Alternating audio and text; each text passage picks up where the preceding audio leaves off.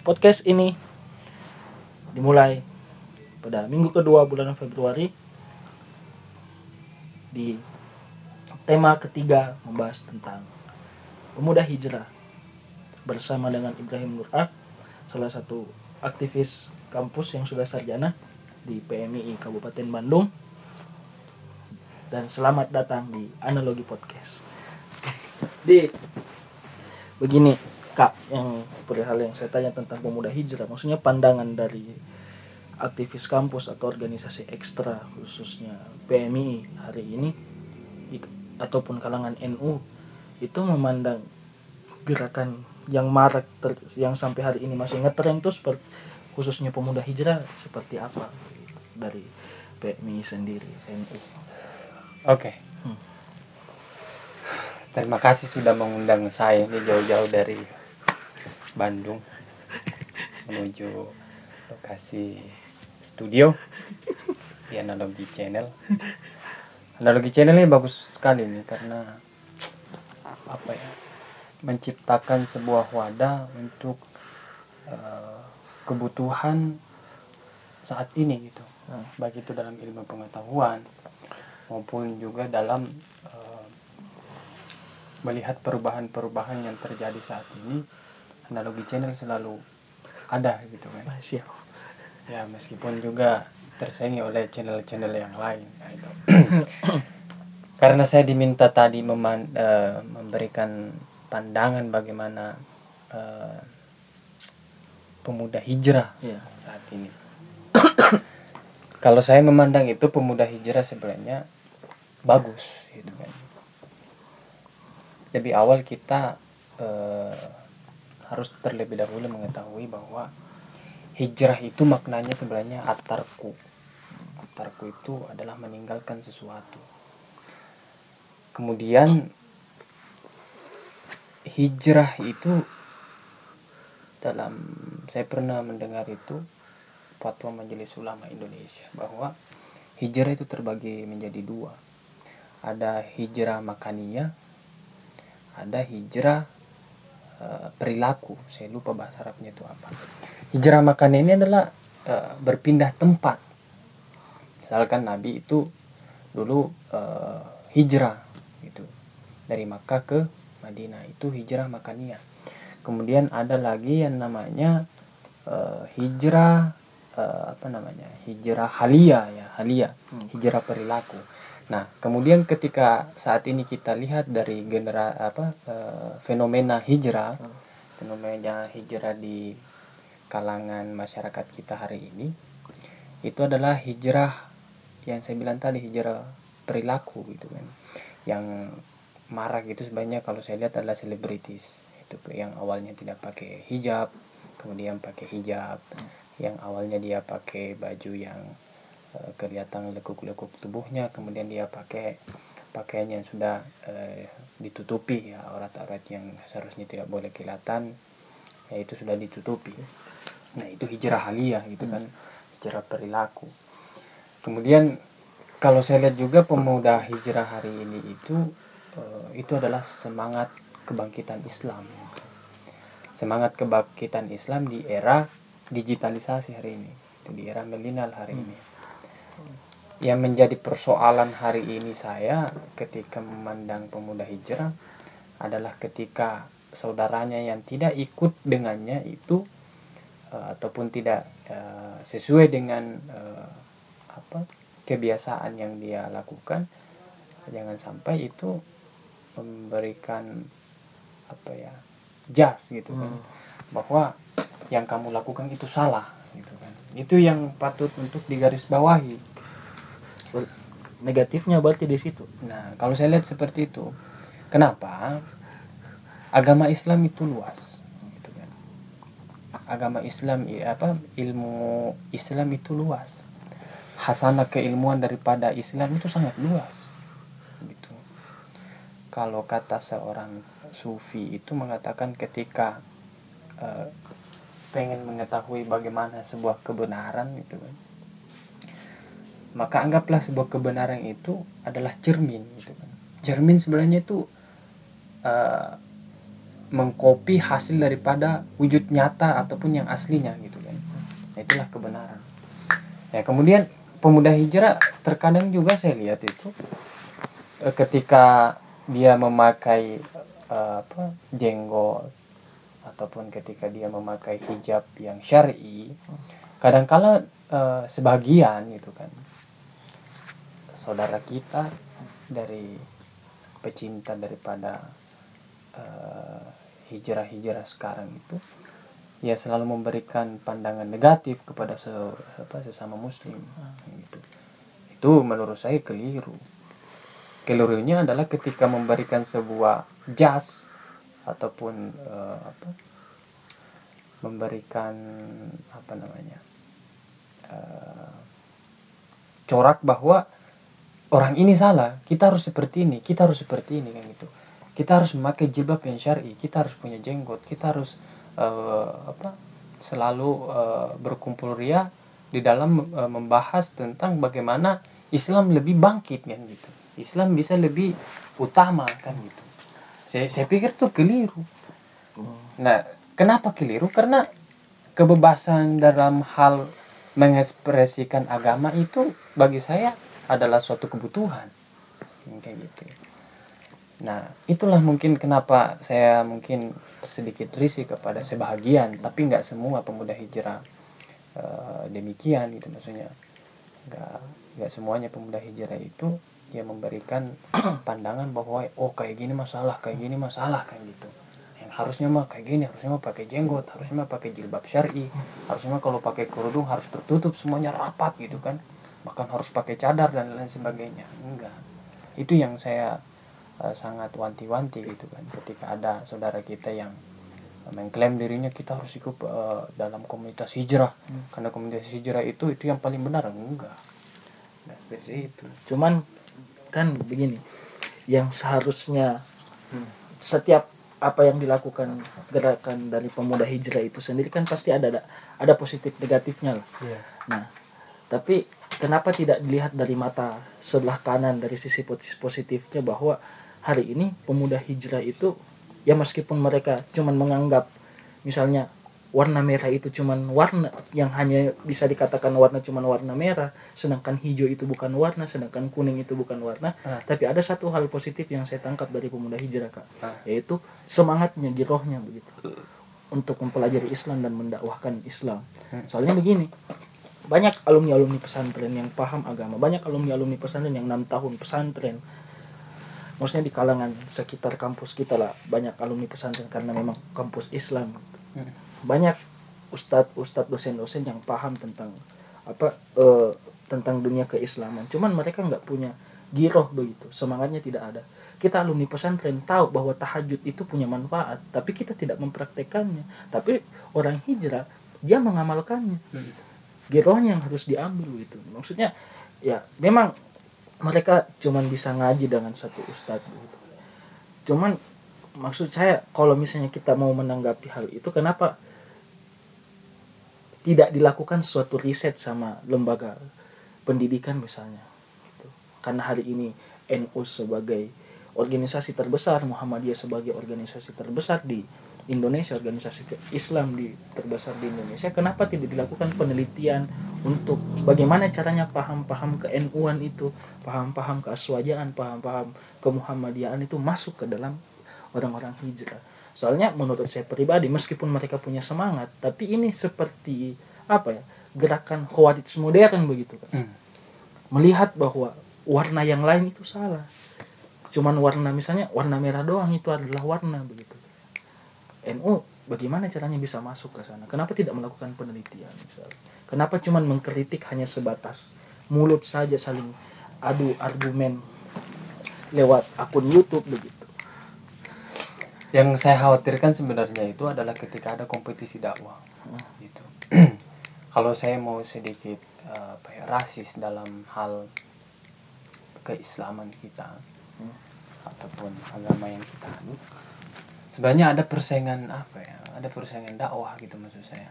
Ketika golongan ini mengatakan inilah eh, eh, apa pendapat yang paling benar.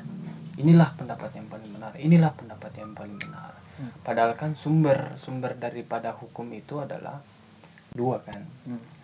seperti yang dikatakan oleh baginda Nabi Hmm. bahwa aku tinggalkan dua perkara gitu kan?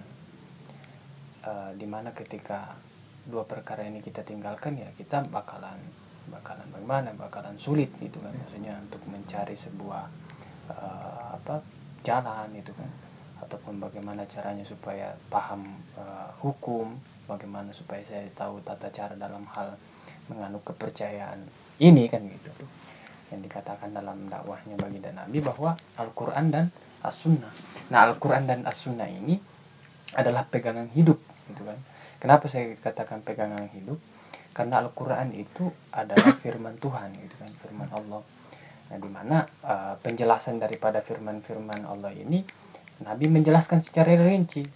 Nah, itu. Makanya eh, sesuai dengan apa? eh, definisi daripada hadis bahwa uh, apa yang telah disandarkan uh, kepada Nabi Muhammad baik itu secara perbuatan, perkataan itu mau oleh Nabi Shallallahu Alaihi Wasallam.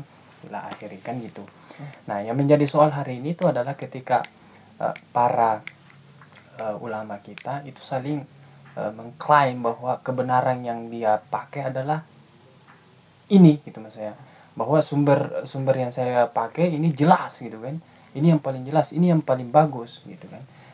Yang yang membuat eh, risaunya saya lagi jangan sampai umat ini bingung gara-gara ini kayak gitu sedangkan gunanya ulama gunanya selaku eh, ulama kan eh, bahasa Indonesianya itu kan arti dari ulama adalah orang yang berilmu kan gitu nah orang yang berilmu ini gunanya sih apa sebenarnya ilmu itu ilmu itu adalah cahaya Nah, ketika kita berada dalam kegelapan, maka kita butuh yang namanya cahaya.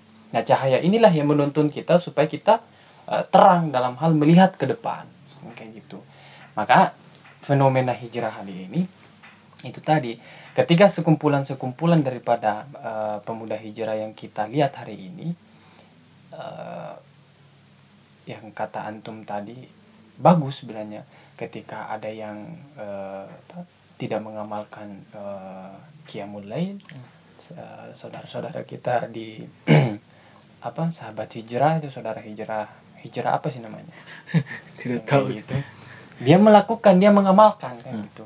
Dia eh, saudara-saudara kita sebagian umat muslim tidak melakukan puasa Senin Kamis pemuda hijrah melakukan puasa Senin Kamis. Kemudian eh, ada punya dampak positifnya ada dampak negatifnya juga ada. Nah yang positifnya saya dukung gitu maksud saya. Yang positifnya saya dukung ketika dia melakukan gerakan-gerakan sosial dalam hal untuk meningkatkan perekonomian eh, perekonomian masyarakat dengan membawa label agama itu bagus kan gitu. Kemudian eh, dalam hal untuk membangkitkan semangat dalam hal apa namanya ibadah eh, ibadah muamalah Hmm. itu bagus juga. Itu karena apa yang saya bilang semangat daripada pemuda hijrah ini bagus untuk dicontohi oleh eh, umat muslim yang ada di Indonesia kan gitu kalaupun untuk seluruh dunia pun tidak jadi soal kan gitu. Cuman itu yang menjadi kegelisahan saya adalah ketika dia sudah berkecimpung di dalam golongan-golongan yang mungkin diberikan label pemuda hijrah ataupun hijrah milenial, milenial hijrah dan lain sebagainya itu saya pikir sedikit upaya gitu kan. Nah yang menjadi eh, yang saya bilang tadi kalau misalkan eh, dakwah agama ini dijadikan sebagai kompetisi gitu. Maka yang akan menjadi yang akan menjadi bimbang dan bingung itu adalah umat kan gitu. Itu yang saya garis bawahi. Makanya eh, kita tidak usah jauh-jauh lah membicarakan Islam gitu kan. Kita tidak usah membicarakan umat Islam di Indonesia. Di lingkungan kampus yang notabene-nya adalah Islam misalkan uh, UIN kan, yang ada Islamnya apakah semua UIN itu eh, paham tentang bagaimana mereka eh, menjadi mahasiswa yang religius? Gitu kan? Apakah semua mahasiswa UIN itu eh, mengetahui bahwa saya ini mahasiswa UIN loh tapi gaya saya kok kayak mahasiswa nggak nggak ada Islamnya kan gitu? Apakah kita harus uh, menelantarkan saudara-saudara kita yang kebingungan? Nah itu maka kadangkala saya dapati beberapa aktivis uh, pemuda hijrah di kampus dia mengajaknya sangat sangat bagus gitu maksudnya. Cara berdakwahnya bagus gitu kan. Melalui kajian-kajian melalui selebaran-selebaran melalui ya dia mau uh, apa dia gunakan media sebaik mungkin gitu. saya saya tidak merasa terganggu dengan adanya fenomena pemuda hijrah. Saya terganggu ketika saudara-saudara saya sesama muslim itu dicap bahwa ketika dia tidak memakai kayak gini maka dia kafir hmm. ketika dia tidak memakai hijab yang syari dia kafir gitu kan hmm. yang perlu saya sampaikan juga adalah pemakaian cadar kemarin sempat ada isu ketika presiden habis dilantik Kementerian Agama ditugaskan untuk memberantas yang namanya radikalisme dan uh, intoleran hmm radikalisme dan intoleran ini memang saya pikir sangat menarik. Dan itu bukan menjadi program. Saya pikir itu bukan program itu memberantas uh, bagaimana radikalisme memang harus diberantas gitu. Gerakan-gerakan yang sifatnya uh, radikal itu harus diberantas. Tapi berpikir secara radikal tidak jadi soal. Cuman itu yang tadi yang saya bilang ketika Kementerian Agama uh, memberikan sebuah fatwa bahwa semua uh, apa? ASN ASN di lingkungan Kementerian Agama itu uh, nggak harus pakai hijab yang panjang. Tidak boleh bercelana cingkrang. tidak boleh bercelana cingkrang. Tidak boleh apa? Tidak boleh memakai cadar kayak gitu. Itu kan sebanyak apa ya? Jadi apa loh? Gini maksud saya. ASN itu kan singkatan dari aparatur sipil negara kayak gitu apa apa sih makna dari pemisahan agama dan negara? Itu. Apa sih makna pemisahan agama dan negara? Itu kalau misalnya kamu yuyu semuanya ikut campur gitu misalnya persoalan keyakinan negara tidak boleh ikut campur gitu misalnya dalam hal ini negara siapa gitu? Pemerintah gitu saya. Makanya kalau misalnya begitu kak bisa tidak dikatakan bahwa negara tidak bisa ikut campur dengan masalah agama karena bisa lari ke masalah ideologi nantinya. Iya, pasti. Berarti Pancasila itu bisa dimaknai dengan beberapa perspektif kalau seperti itu kan berarti Pancasila belum bisa dikatakan ideologi berarti. Pancasila itu apa ya? Pancasila ini sebenarnya kan uh, payung, payung hukum. Jadi di bawah membawahi beberapa undang undang-undang yang ada gitu. Pancasila sebenarnya kalau kemarin statement salah satu tokoh nasional bahwa Pancasila ini sudah final hmm. gitu kan. Pancasila ini sudah sudah tidak bisa lagi direvisi kayak gitu sudah final namanya ya sudah final berarti sudah melewati beberapa tahapan gitu. sudah jelas uh, orientasinya pengaplikasiannya bagaimana kemudian ya butir-butir yang ada di Pancasila pun sudah jelas kayak gitu lantas bagaimana sebenarnya uh, Pancasila, Pancasila ini bisa dirasakan oleh seluruh masyarakat? Gitu. baik itu masyarakat Kristen yang beda keyakinan dengan kita bukan Kristen. Jadi kemarin itu ada kemarin pas beres apa itu di PBNU bahwa tidak boleh itu ada kafir gitu kan. Yang ada itu non muslim gitu. Apa sih bedanya non muslim dengan kafir kan? Bisa gitu persoalan kata-kata saja kita masih senang, uh, masih berantem gitu maksudnya. Jadi apa ya yang menjadi evaluasi di kita ini pertama kadangkala kita keterbatasan yang namanya kata itu persoalan kata kita berantem. Persoalan uh, apa sebelum kita persoalan apa ya keyakinan persoalan kata-kata kita sudah berantem. Persoalan pakaian pun kita berantem. Persoalan Natal berantem. Persoalan ucapan selamat Natal berantem. Ini apa-apaan yang kayak gini gitu tapi kan terjadi kan itu baru sekarang-sekarang kan hmm. kemarin kan nggak ada. Tidak ada. Nah, karena itu hmm. gini sebagai kenapa muncul seperti itu? Agama dijadikan sebagai alat politik itu hmm. maksudnya ketika agama ini sudah dicampur aduk oleh politik maka yang saya pernah mengatakan kepada teman-teman bahwa yang paling bahaya dalam suatu negara itu isu tentang apa? Bukan politik bukan radikal tapi isu agama. Itu yang paling bahaya. Anda mungkin tahu tentang eh, apa kejadian yang terjadi di Ambon. Hmm. ya, beberapa tahun ke belakang kemudian eh, salah satu di Poso. di Poso. Itu isu apa? Agama. Agama. Itu paling bahaya memang agama. Karena sensitif nih namanya agama gitu. Maka itu eh, yang menjadi alasan kenapa NU tidak membuat riset saja kan gitu.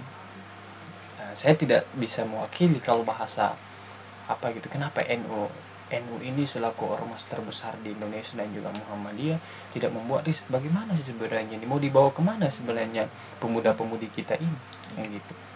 Yang seharusnya mengurusi eh, gini maksud saya yang saya harus sampaikan adalah eh, untuk organisasi keagamaan silahkan atur di bagian keagamaan toh Hmm. gitu, dalam membina eh, agama ya dalam membina masyarakat Islam agama Islam menjadi baik Hmm.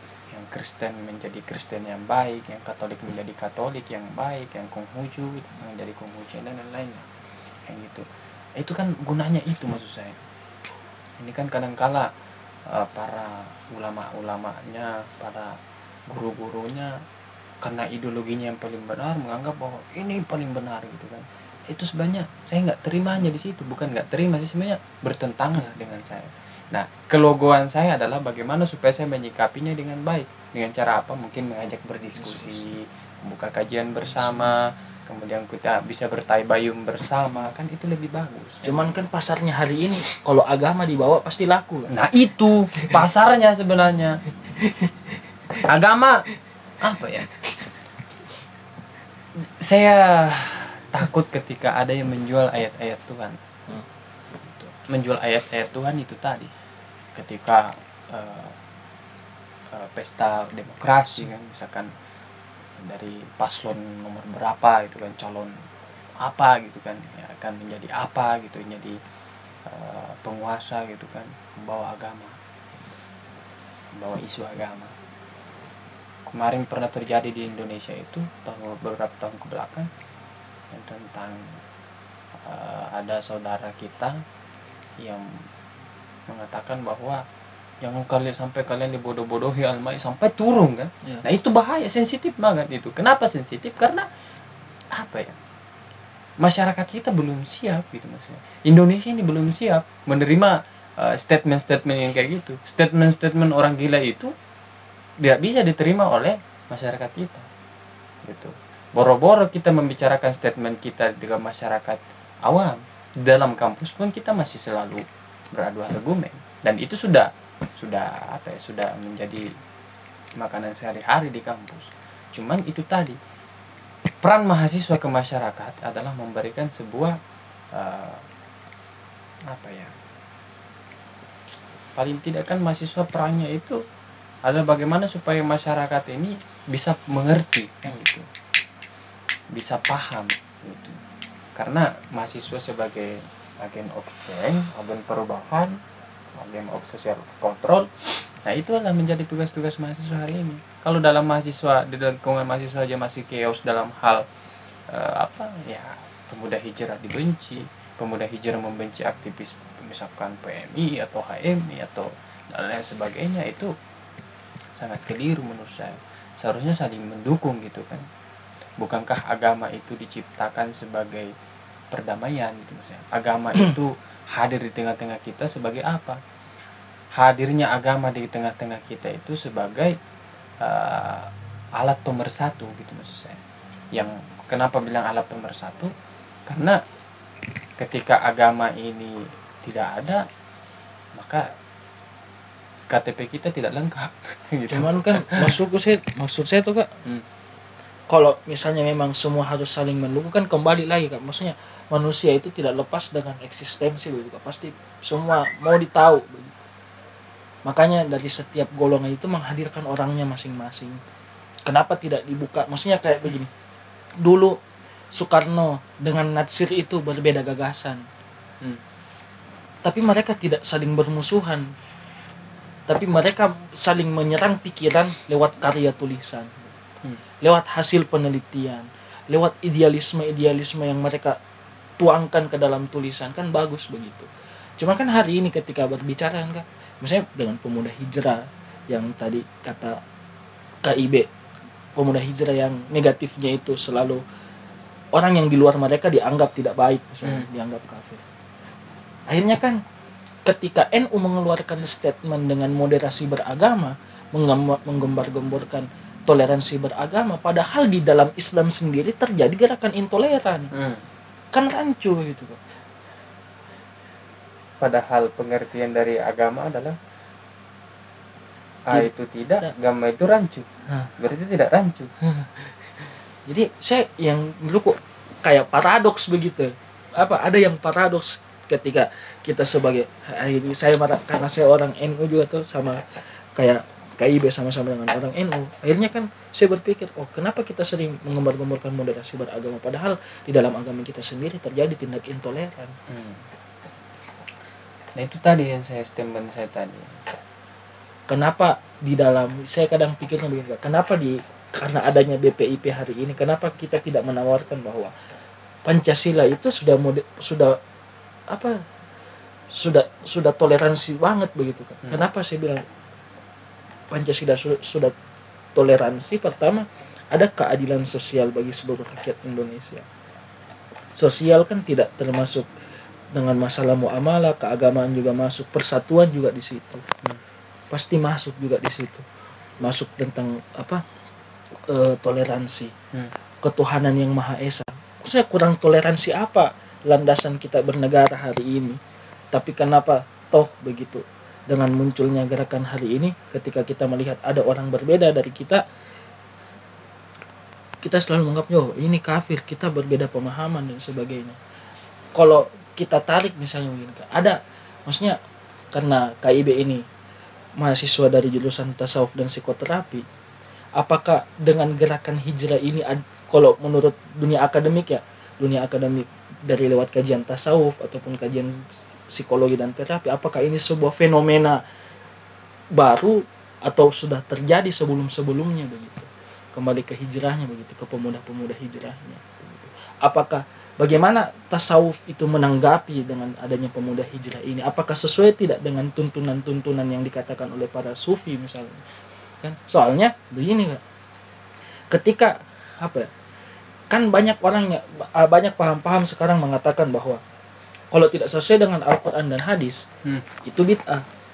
Kadang kita tidak bisa membedakan mana orang ah, mana yang ahlul bid'ah mana orang yang mengamalkan bid'ah. Kalau orang yang mengamalkan bid'ah berarti tidak semuanya mengamalkan bid'ah. Tapi kalau ahlul bid'ah semuanya bid'ah pasti.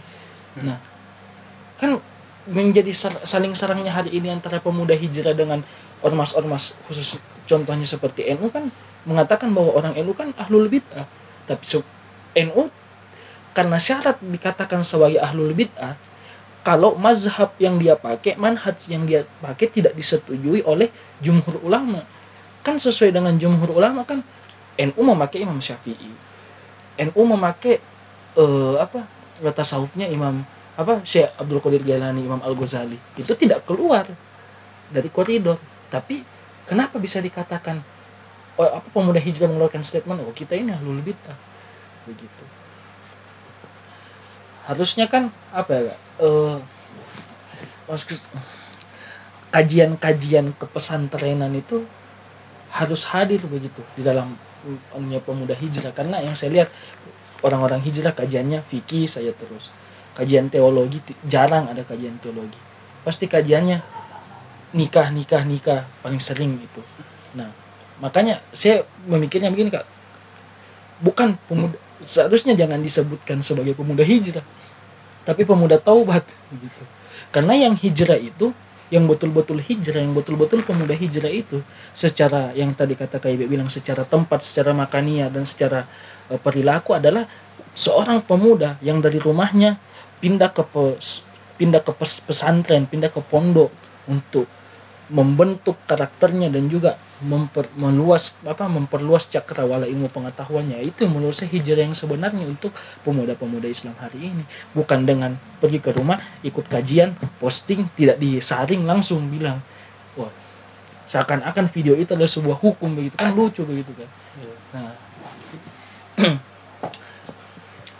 Kalau apa ya kalau tasawuf angkat bicara Ah. mengenai pemuda hijrah Hmm. saya mungkin bukan pakar tasawuf Hmm. bukan, bukan pakar psikolog ataupun pakar terapi Hmm.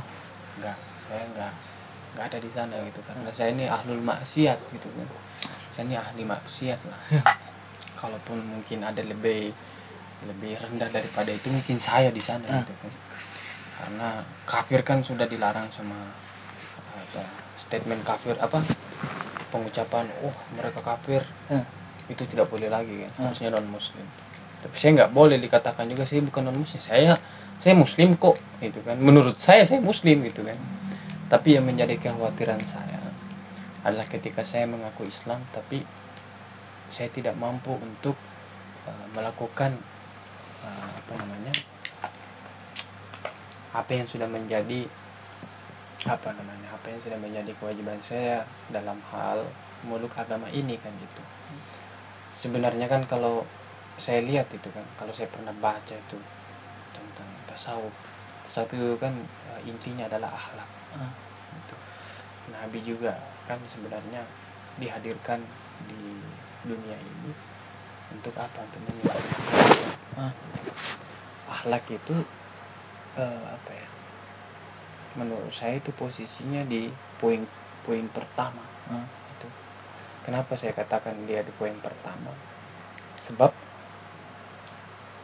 ketika akhlak kita ini tidak baik ataupun dalam tanda kutip buruk Ah. jelek ya mungkin orang-orang akan memandang kita ini ya gimana lah kan gitu apalagi generasi hari ini apalagi kita juga ini adalah pemuda nggak tahu kita pemuda apa gitu pemuda ahlul maksiat atau apa gitu kan kita kadang-kadang lupa bahwa bagaimana akhlak saya terhadap ilmu. Bagaimana akhlak saya terhadap eh, pengetahuan. Bagaimana akhlak saya terhadap guru. Bagaimana akhlak saya terhadap ulama. Bagaimana akhlak saya terhadap orang tua. Akhlak saya kepada Allah Tuhan akhlak saya kepada diri saya sendiri. Ah. gitu. Maka ada sebuah eh, apa namanya kalimat yang pernah saya baca. Man arafa qalbahu arafa nafsahu. Man arafa nafsahu arafa rabbahu. Kenapa su, eh, sufi itu tidak pernah mengkritik? Gitu. Karena dia sadar bahwa ya diri saya kok enggak belum sebaik mereka. Gitu. kenapa para sufi kita itu lebih banyak eh, apa melakukan perbaikan-perbaikan diri. Apakah sufi ini mau pengen ke surga sendiri? Oh, enggak. Bahkan orang sufi itu tidak pernah memandang tidak pernah menginginkan supaya ditaruh di surga. Enggak. Karena apa? Dia percaya bahwa hadirnya Allah dalam dirinya hadirnya Allah terhadap eh, apa yang sudah menjadi ketentuan menjadi hamba atau abdi itu sudah menjadi takdir bagi dirinya kan gitu. Tugas saya itu adalah mencari. Tugas saya itu adalah membersihkan. Tugas saya itu adalah belajar. Kayak gitu.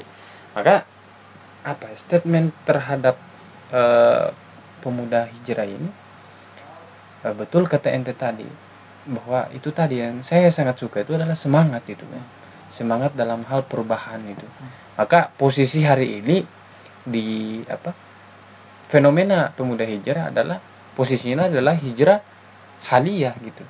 Hijrah perilaku toh. Nah perilaku itu dalam psikologi ada macam bentuk.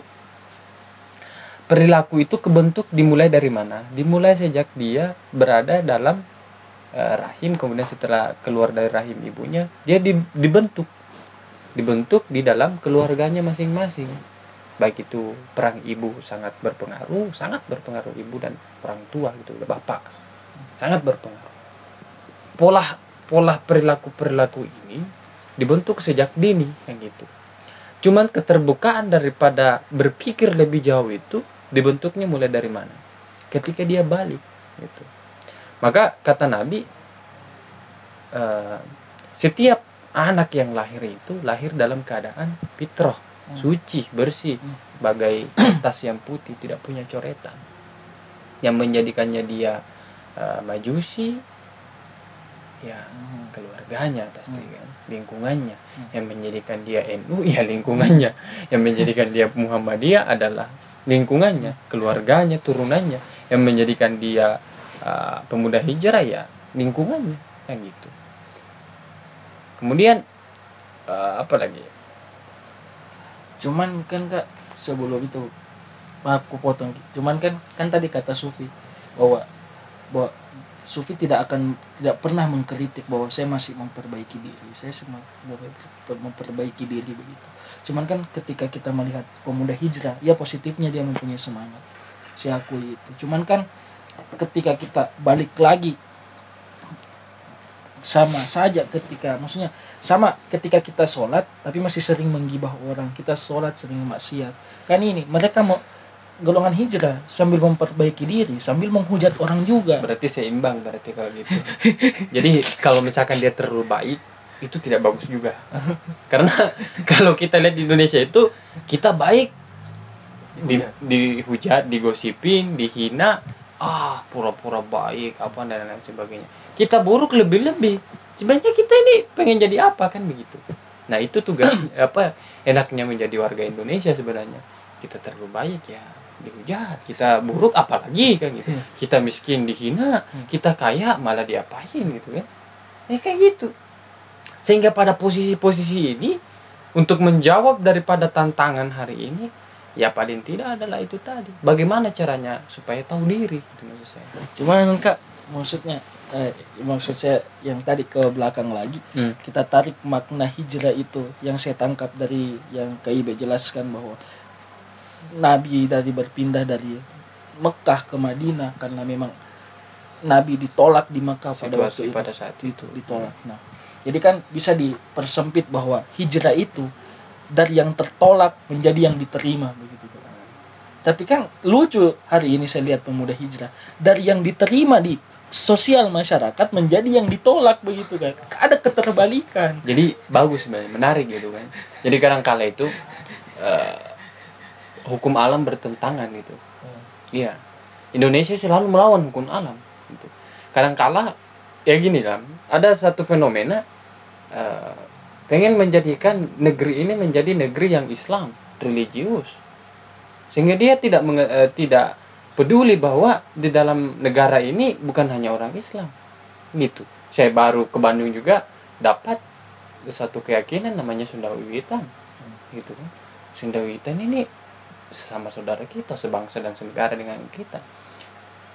Kalaupun kita tidak bisa saling mencintai dalam hal uh, kalau sesama muslim mungkin saling mencintai ya sesama muslim saling menghargai saling menyayangi sesama muslim ya tapi ada di sisi lain kita punya yang namanya kecintaan kita terhadap uh, sesama manusia gitu kan. Adapun uh, kalau di NU itu ada namanya uh, uhuwa watonia Nah, itu yang saya suka di NU itu. Ada uh, namanya uh, apa namanya tali persaudaraan yang diikat karena kita sesama bangsa kita sesama uh, apa? Sama masyarakat Indonesia itu. Watonnya itu kan luas penjelasannya. Nah hubul waton ini pun diaplikasikan untuk mencintai negeri kan gitu. Nah kecintaan itu diaplikasikan dalam hal apa? Supaya uh, orang-orang yang mungkin minoritas saudara-saudara kita mungkin non muslim ini yang notabene nya minor gitu kan minoritas di negeri ini itu terangkul oleh kita gitu maksud saya. Kenapa harus kayak gitu? Karena itu tadi ketika pengennya Islam aja semua kan. Untung tidak ada persyaratan kan. menjadi presiden harus Islam gitu kan. Menjadi wali kota harus Islam menjadi untung nggak ada persyaratan kayak gitu. Itu karena apa? Karena Pancasila itu makanya kemarin ada beberapa kalimat yang dihilangkan gitu kan. Yang ketuhanan dalam apa? Menjalankan kewajibannya syariat Islam yang Bagi mem- bagi bagi para pemeluk. pem- bagi pemeluknya. Hmm. itu dihilangkan menjadi ketuhanan yang maha esa. Itu sebagai apa? Sebagai wujud kecintaan semangat bernegara dan berbangsa di Indonesia.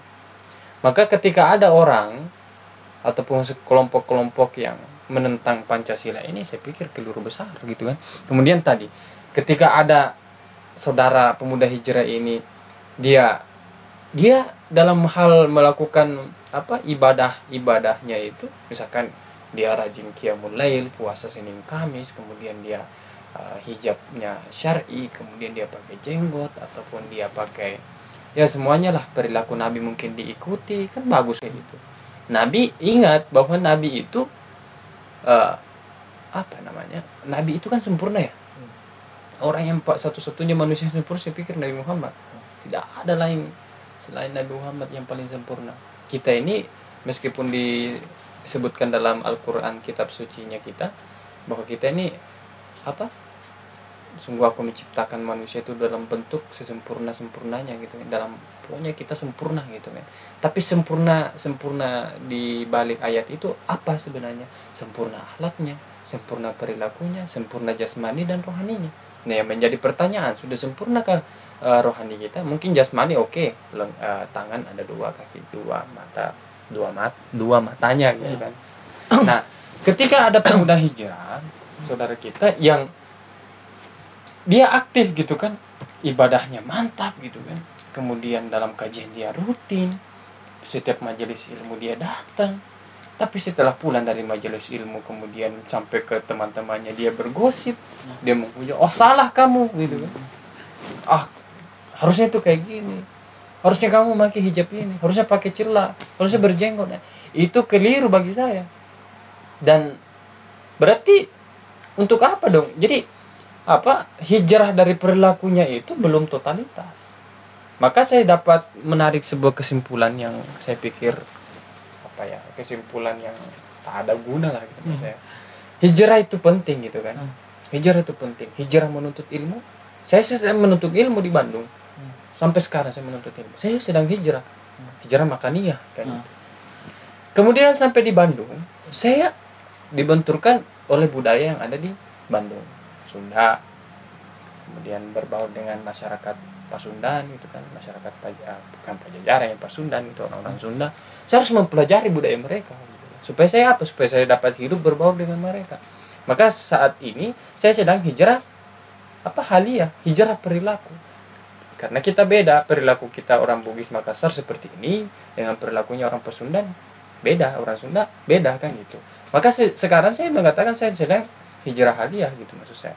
Nah akan menjadi sangat menyayangkan ataupun akan menjadi sangat tersayangkan gitu kan hmm. ketika saudara-saudara kita yang pemuda hijriah hijriah hijrah dia aktif tapi dia masih tetap menghujat dia mengamalkan apa yang diketahui dari majelis ilmunya dari majelis-majelis yang dia dapat kajian yang dia dapat tapi tetap menjas bahwa perilaku saudaranya buruk nggak boleh kayak gitu. Padahal kan Islam sudah jelas jangan kau uh, apa mengangkat uh, aib saudaramu. Ketika kau bicarakan aib saudaramu maka Tuhan tidak segan-segan akan membuka aibmu nanti kan gitu tapi toh ternyata ketika pengaplikasiannya tidak sesuai dengan apa yang dia dapatkan berarti dia bertentangan dong dengan ilmu yang dia dapat pengetahuan yang dia dimiliki bertentangan berarti dia golongan apa kok gitu? Hmm. munafik. Hmm. iya enggak hmm. sedangkan posisi munafik di mana? Boro-boro ke surga. Neraka yang paling dasar pun mungkin ditolak. Enggak gitu. Nah itulah yang menjadi apa ya tugas besar gitu. Maka tugas saya selaku mungkin yang tidak bergabung ataupun tidak ikut pemuda hijrah adalah saya akan mengikuti mereka hmm. dalam hal kebaikan. Hmm. gitu. Misalkan dia merangkul orang-orang yang uh, terkucilkan. Dia membawa orang-orang kepada kebaikan. Setidaknya kan dia meminimalisir angka uh, apa namanya angka apa sih kalau di kepolisian itu kalau buat kejahatan? Kriminal. Angka kriminal di negara kita kan bagus. Keuntungan bagi polisi bagus. Kepolisian bagus kan memberantas kriminal mengajak kepada kebaikan gitu kan. Sempat mengajak ke anak-anak yang di jalan untuk bertaubat yang gitu kan. Saya juga tidak tahu itu bagaimana itu caranya supaya dia merangkul sampai menghilangkan tato tatonya itu kemudian mengajak belajar mengaji sangat bagus gitu kan. Itu gunanya apa? Ya itu tadi supaya ya positifnya kita ambil negatifnya kita buang gitu. Ketika ada saudara kita yang kayak gitu saya kadang-kadang pengen ketawa tapi takutnya tidak menghargai. Pengen dia disangkanya kita masa bodoh. Hmm. jadi kadang-kadang uh, agak pusing juga. Jadi kadang-kadang saya kritik aja depannya. Kalau dia salah ya kritik aja. Oh kalau kayak gitu ya buat apa kalian ikut-ikutan kayak gini? Kan gitu. Ada juga selebriti habis eh, ikutan hijrah buka eh, jadi gini. Eh, pasar di pertelevisian kan harus bagaimana? Kan Iya. gitu pasar di dunia digital kan harus bagaimana? Eh, apa kemudian? Yang saya lihat juga ketika ada yang sudah pakai hijab ketika tampil di televisi buka lagi Hmm. pas keluar hijrah lagi. Hmm. ada juga begini gung. Dia itu eh, alimnya eh, kemudian soleh solehahnya itu di media. Itu saya pernah melakukan riset kecil-kecilan. Loh kok di media dia alim? Pas ketemu kok nggak sesuai dengan apa namanya hasil dari yang saya lihat di media gitu maksudnya di dunia digital gitu di dunia maya. Dia dakwah di Facebook gitu ini ini. Sampai dia cium tangan kerontanya pun enggak. Itu ada apa sebenarnya? Dan percuma gitu kan. Orang tua anda sudah tidak hargai kemudian ketika anda ngomong di Facebook mengajak kayak gini kayak buat apa gitu kan? Lebih baik kau muliakan orang tua mungkin gitu. Lebih baik kau muliakan guru-gurumu baik kau muliakan orang-orang yang membesarkanmu gitu yang ngasih kau hidup. Ketimbang ya ngapain gue ikutan pemuda hijau kalau ujung-ujungnya nggak menghargai orang tua? Gitu. mana akhlakmu gitu kan? Yang kayak gitu. Dan jangan sampai ketika ikut di golongan eh bukan golongan sih ya komunitas pemuda hijrah ini setelah itu sampai beres kajian ilmu gitu kan beres pengkajian itu beres di majelis ilmu pulang ke rumahnya orang tuanya sedang tidak eh, pakai hijab langsung dia dakwah ya assalamualaikum pak. Harusnya bu harusnya kayak gini. Itu udah salah fatal itu kan. Ketika dia datang dia ceramahi ibunya. Enggak aja lah baik-baik orang tua. Dan tidak ada sejarah gitu maksud saya. Anak mengajarkan orang tua. orang tua dan tidak pernah ada sejarah. Orang tua berdosa kepada anaknya kan gitu. Cuman kak yang terpikirkan sama saya itu dari kemarin-kemarin. Daripada apa ya karena apa ya, dari kebanyakan yang saya dilihat di YouTube ya ustadz hijrah begitu. Tidak semua tidak semua maksudnya tidak semua dia berkapabilitas dengan keilmuan yang dikuasai dalam ilmu keislaman pasti. Tapi karena sudah marak juga muncul ustadz-ustadz cocok logi begitu cocokologi Nah, terus yang kedua, saya pernah berpikir begini, Pak. Daripada orang yang bertato diceramahi sebagainya dibuat komunitas hijrah yang lebih milenial begitu. Kalau saya pribadi, kita jadikan pemuda hijrah itu sebagai batu loncatan supaya anak-anak yang tidak yang tidak sempat belajar agama dibina di pesantren setahun dibimbing betul tentang pemahaman-pemahaman toleransi seperti apa, moderasi beragama itu kayak gimana, Hmm. cara bersosial dengan baik itu seperti apa, baru dilepas begitu seperti singa yang baru keluar dari kandang. Akhirnya meminimalisir terjadinya saling menghujat, meminimalisir akhirnya saling apa ya eh, kafir mengkafirkan begitu karena hijrah itu bisa dijadikan sebagai kendaraan bukan dijadikan sebagai perkumpulan golongan-golongan inilah inilah karena kebanyakan yang saya lihat teman-teman saya yang orang di kelas misalnya yang masuk golongan hijrah masuk eh bukan yang masuk perkumpulan seperti itu yang awalnya terbuka di kelas maksudnya terbuka dalam artian eh, obrolan bagus komunikasi bagus langsung tertutup langsung tiba-tiba tertutup berarti ada apa begitu enggak Hmm. Kenapa tidak dijadikan batu loncatan? Masuk saja ke pesantren begitu. Belajar di pesantren. Harusnya kan bagusnya begitu menurut. bukan kemauan kita. Nah, itu. Kadang-kadang kan kemauan kita terbatasi oleh kemauan orang lain. Hmm, kadang-kadang kan kemampuan kita dibatasi oleh kemampuan orang lain. Ya itu tadi. Kalau misalkan ya setelah kamu mungkin unggah hasil perbincangan ini mungkin kita dapat hujatan. Apa sih kayak gini? Pasti ya itulah. Tapi kan setidaknya kan kita apa namanya ya kita berbincang kayak gini kan karena apa namanya ilmu kan gitu Oh. karena kita ya kita nggak resah dengan kehadiran pemuda hijriah hijriah Hmm. hijrah gitu kan kita nggak resah cuman itu tadi ketika ada saudara-saudara kita yang mungkin apa ketika mengikuti fenomena bukan fenomena iya saya anggap ini fenomena kan Hmm. kemudian lantas menyepelekan yang lain itu sangat keliru gitu maksudnya kenapa keliru ya buat apa dong itu maksud saya ikutan kayak gitu? Kalau misalkan ujung-ujungnya ya cuma baik di apa ya di mata teman-temannya sesama hijrah kan? Buat apa gitu? Maksudnya, Atau- bukankah bukankah hadirnya kita sebagai manusia sebagai insan sejati adalah saling bermanfaat bagi manusia yang lain kan? Hmm. nas sampah Hmm. itu atau jangan-jangan mungkin kak hadirnya pemuda hijrah ini karena menentang banyaknya organisasi kepemudaan, organisasi kemahasiswaan yang melebeli nama organisasinya dengan nama Islam, pergerakan mahasiswa Islam, himpunan mahasiswa Islam, mungkin melakukan penentangan namanya Islam tapi tidak Islam-Islam banget berarti begitu. niatnya sudah beda. Ah, apa kulu apa? Setiap perbuatan diawali dengan niat kan Ah.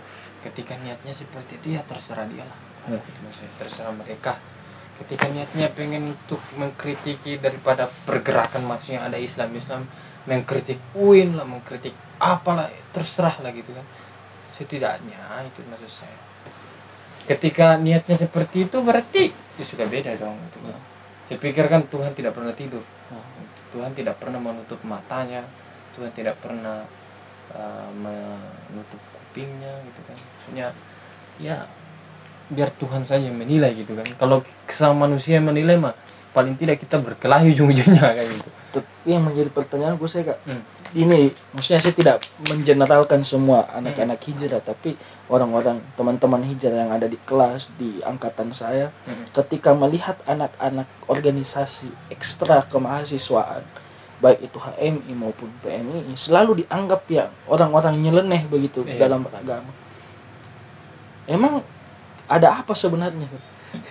Seperti itu. sepertinya mungkin ada sesuatu di balik gerakan-gerakan yang hari ini terjadi kan gitu. Hmm. Kamu pikir orang NU sudah baik semua? Enggak. Ya. Kamu pikir orang-orang ormas yang lain sudah bagus? Enggak. Tapi kan semuanya kan berusaha untuk men- menciptakan hal-hal yang baru untuk menjadi yang terbaik kan gitu. Ada umat yang terbaik mungkin atau bagaimana? Cuman setidaknya itulah kalau dari saya itu ketika lihat fenomena hijrah hari ini itu tadi totalitas lah dalam hal berhijrah gitu Hmm. ya seti- setidaknya kan saya punya guru baru gitu maksud saya saya oh bagus ini anak ini kan ini anak bagus ini ya kalau sudah terja- terjadi terrealisasi mungkin ya setidaknya mungkin ya tidak ada lagi yang namanya baik orang baik apa orang Hmm. yang jahat itu orang yang tidak baik ya itulah mengurangi angka kriminal juga gitu Cuma kan bagus juga tuh yang pakai-pakai apa hijab syar'i kan Hmm. kemudian yang pakai apa sih namanya gamis kan itu tertutup. Bagus sebenarnya itu karena mengurangi yang namanya eh, kriminal misalkan ketika ada orang cewek yang lewat lekuk tubuhnya kelihatan ya pasti digoda. Kalau yang pakai gamis paling assalamualaikum oh, ti- itu doang kan. Itu tidak ada kelanjutan. Maksudnya kan bagus kan. Tidak ada hasrat untuk melecehkan. Paling gitu doang. Terakhir, Gimana? pesan untuk organisasi-organisasi kepemudaan yang berbau keislaman, bukan hanya pemuda hijrah. Hmm. Harusnya seperti apa? Ya, pesan saya mungkin ya tetaplah semangat dalam hal menjalankan ideologi masing-masing. Kalau punya kiblat mungkin silahkan ya berkiblatlah dan yang baik gitu kan ya sesuai dengan arah yang tepat gitu kan. Kemudian mungkin kepada pemuda-pemudi jangan sampai apa ya kita bertentangan karena kita bertentangan beda apa gitu beda pandangan kita. Berantem itu jangan. Kalau kita berantem siapa yang memisahkan kita? Tidak mungkin kan ketika milenial berantem kolonial akan turun kan gitu. Ya pesan saya adalah kita jangan jadikan sebagai kompetisi agama gitu. meskipun mungkin ada dalil berlomba-lomba lah dalam hal kebaikan itu harus memang berlomba-lomba dalam kompetisi dalam ber- eh, dalam kebaikan tidak jadi soal. Cuman berlomba-lomba untuk saling menjelekkan jangan gitu maksudnya wah ormas ini jelek organisasi kepem OKP ini jelek oh organisasi Islam yang ini jelek nggak boleh seperti itu. Orang Kristen jelek ah, nggak boleh seperti itu. Kenapa? Karena kalau misalkan itu sudah terjadi ya ujung-ujungnya ya tidak ada kemajuan itu maksudnya kita akan tetap jalan di tempat gitu kan ya negara kita masih berstatus negara berkembang terus pemudanya kalau kayak gitu. Ya maksudnya ya pesan saya lah mungkin ketika saudara yang lain tersesat ya kasih tahu lah jalannya. Gitu. dengan cara yang baik dengan mengajak yang lebih baik gitu. Ketika mungkin berada kegelapan datanglah membawa sebuah cahaya gitu kan. Itu pun cahayanya ya terang jangan yang redup-redup yang remang-remang soalnya banyak tersesat remang-remang gitu. Dan saya itu sih bagi generasi milenial ki eh, saat ini ya itu tadi. Bagaimana? Jangan menghilangkan jangan mendirikan organisasi yang mengarah untuk menghilangkan kehangatan bermasyarakat. Nah itu. Jangan menghilangkan. Ya begitulah. Oke. Malam ini. Terima kasih sudah mengundang saya. Yuk. Oi. Hah? Berangkat.